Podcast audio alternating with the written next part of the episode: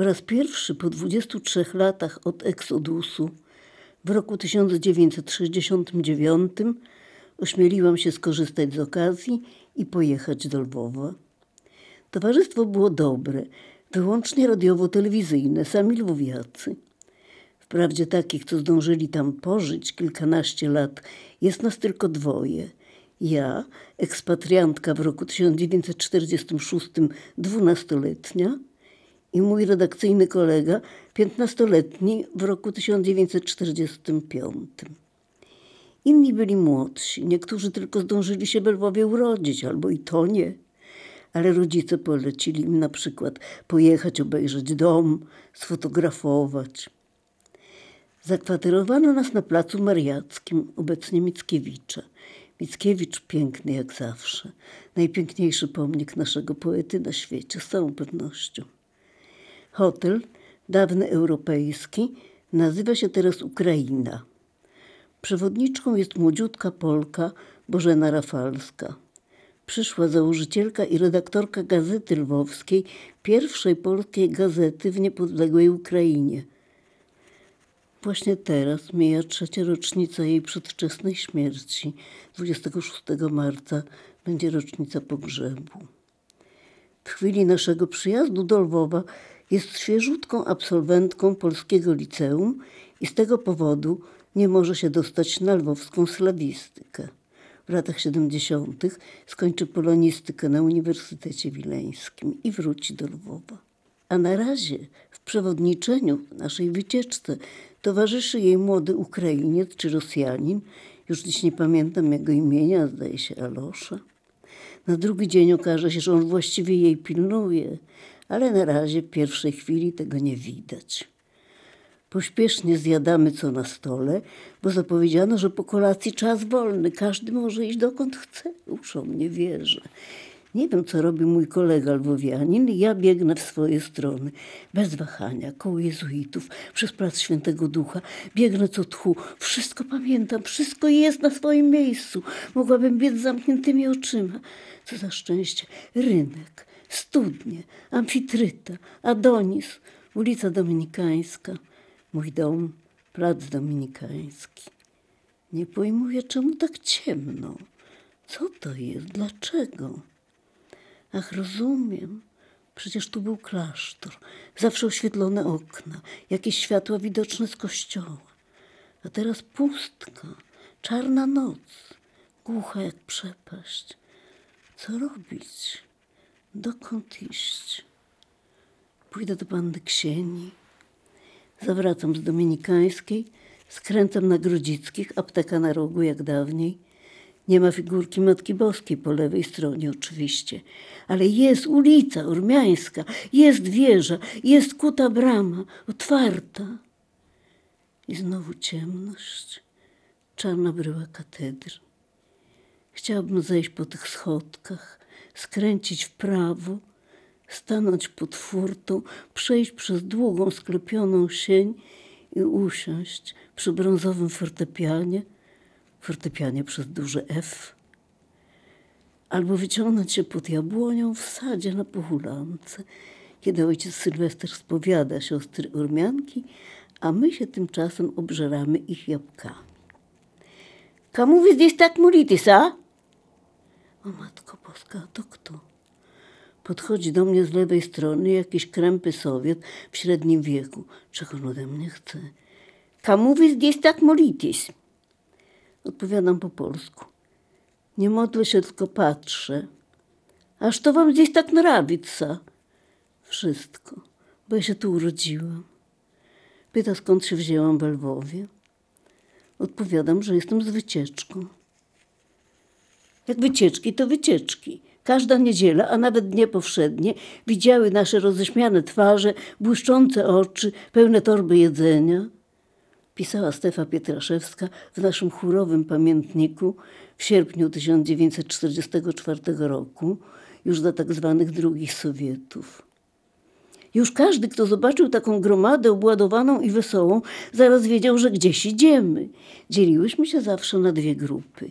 Jedna szła naprzód, a druga grupa, mniejsza, czekała na maruderów i później z panną Halą na czele doganiała pierwszą. A wreszcie wychodzili z klasztoru pełni powagi ojciec Sylwester i brat Wilhelm, organista, szef naszego chóru. Ale gdyby ktoś ich śledził, zobaczyłby, że też idą śladami pierwszej grupy. Później, żeby nie gorszyć ludzi z miasta, nasi opiekunowie daleko za miastem łączyli się z nami. Tak mniej więcej wyglądał początek każdej naszej wycieczki. Oczywiście nie chodzi o żadne gorszenie ludzi z miasta, tylko o obawę przed wzbudzeniem zainteresowania sowieckiej władzy. Chórowy pamiętnik też może wpaść w jej ręce, więc autocenzura działa. To mój przypis późniejszy. A to następny cytat z pamiętnika. 17 sierpnia wybrałyśmy się na pochulankę. Szłyśmy przez cmentarz Orląt, pomodliłyśmy się jak zwykle przy zbiorowej mogile, a potem wszystkie trzy wymienione grupy połączyły się w sadzie sióstr Ormianek. Nasze małe dziewczynki porozbierały się ze swoich sukienek, bo było im bardzo gorąco. To my. Starsze grały w dwa ognie. Młodsze bawiły się w chowanego i w łapankę. Było bardzo wesoło. Około godziny drugiej siostry, które mają folwark koło pochulanki, zaprosiły nas na świeże kartofelki i kwaśne mleko. No pewnie, jak mają trzy krowy, co wiemy z poemaciku siostry Józefy, to mogą od czasu do czasu poczęstować nas kwaśnym mlekiem. Po obiedzie poszłyśmy do sadu. Ojciec z małymi miał religię, a starsze w ten czas czytały pana Tadeusza Mickiewicza i ładne wiersze. Wieczorem zapaliłyśmy ognisko, spalając wszystkie papiery i odpadki. Potem wracając do domu wstąpiłyśmy do kapliczki, gdzie prześpiewałyśmy kilka pieśni, podziękowałyśmy siostrom za gościnę i do domów. A gdzie mieszkam? Pyta mnie mój przypadkowy, nieprzypadkowy opiekun w cudzysłowie. W hotelu Ukraina. Oświadcza, że mnie odprowadzi do hotelu. Nie trzeba, mówię. Ja doskonale znam miasto. Ale ja sobie mogę mówić.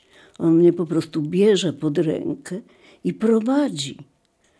Mam 35 lat, jestem młodą kobietą, ale to nie jest męsko-damskie. To jest niby grzeczne, lecz stanowcze, wykluczające sprzeciw, powiedziałabym profesjonalne.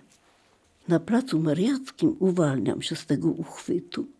Kiedy wchodzę w długą sień do recepcji, oglądam się. Stoi i patrzy, czy mnie nie wyrzucają. Tak się kończy mój pierwszy lwowski wieczór po latach. A przed laty Ostatnia wycieczka na pochulankę do sióstr Ormianek w 1944 roku odbywa się w drugą niedzielę października. Relacjonuje ją w naszym chórowym pamiętniku Małgosia Dołchan. Bawiłyśmy się jak zwykle wyśmienicie. Dziewczynki zbierały muchomory, a starsze śpiewały pieśni. Ojciec Sylwester dostał od sióstr orzechy i pomidory. Myśmy bardzo prosiły, żeby pozwolił nam nieść teczkę. Zgodził się. Wracałyśmy przez cmentarz, a tam zbierałyśmy kasztany i wrzucałyśmy do teczki. Były tam też i muchomory.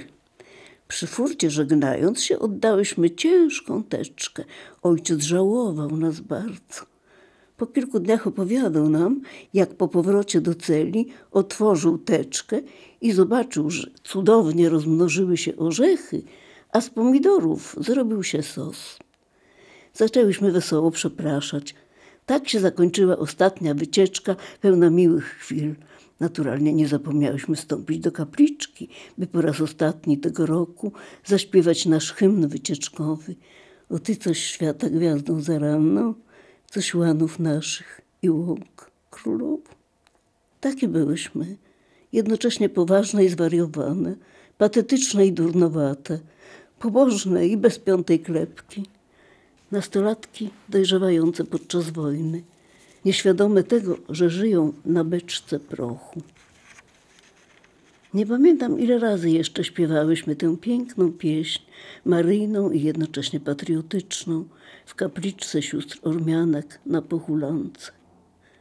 Na początku maja 1945 roku Sowieci ogłaszają zakończenie wojny. co dla nas oznacza, że musimy się oswajać z faktem utraty Lwowa i koniecznością wędrówki w świat za oczy. Jak wielu Lwowian, moja mama nie dopuszcza tej myśli, choć niektórzy już wyjeżdżają, a jest wśród nich moja pierwsza nauczycielka muzyki, panna Joanna Zadorowiczówna, mama funduje mi dalsze lekcje u panny Ksieni, wiedziona jak zwykle intuicją, że otwiera mi kolejną dróżkę w nowe światy, choć być może nasz świat skończy się jutro. Dla kościoła ormiańsko-katolickiego zaczął się najtrudniejszy okres w jego dziejach na tych terenach i jak się okazało wkrótce ostatni. Pisze Jurij Smirnow w monografii Katedra Ormiańska w Lwowie, dzieje archidiecezji ormiańskiej lwowskiej. Historyk podkreśla, że już sama zależność jurysdykcyjna tego kościoła od Watykanu czyniła go groźnym wrogiem nowego ustroju. Dalej odnotowuje nazwiska księży ormiańsko-katolickich aresztowanych od roku 1944 do listopada 1945. Wśród nich administratora diecezji księdza infułata Dionizego Kajetanowicza i kanclerza kurii metropolitalnej, kanonika gremialnego księdza Wiktora Kwapińskiego za pierwszych Sowietów ocalałego w Brygitkach. Aresztowanie 26 listopada 1945 roku księży Kajetanowicza i Kwapińskiego oznaczało faktyczną likwidację diecezji ormiańsko-katolickiej i zamknięcie świątyni katedralnej. Akcja była zaplanowana na polecenie władz partyjnych i państwowych i miała na celu likwidację kościoła ormiańsko-katolickiego, konkluduje Jurij Smirnow.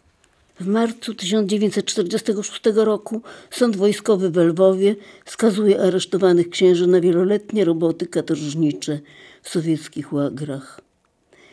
Wyobrażam sobie błagalne modlitwy sióstr w ich klasztornej kaplicy i zwielokrotnione obowiązki duszpasterskie ojca Sylwestra, aż do samego wyjazdu.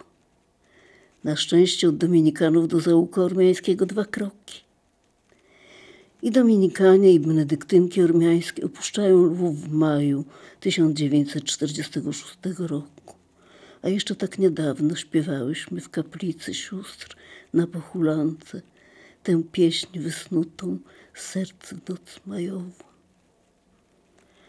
Dominikanie z ojcem Sylwestrem jadą do Krakowa, benedyktynki z panną Ksienią do miasteczka Lubiń w Wielkopolsce, gdzie udziela im chwilowego przytułku męski zakon benedyktynów łacińskich. Czy panna Ksieni zdołała zabrać ze sobą swój fortepian przez duże F, skoro tyle majątku musiała zostawić, dom, kaplice, hektary ziemi, hektary lasu, ogród. Nie wiadomo. Nikomu już nie było w głowie pisanie pamiętników.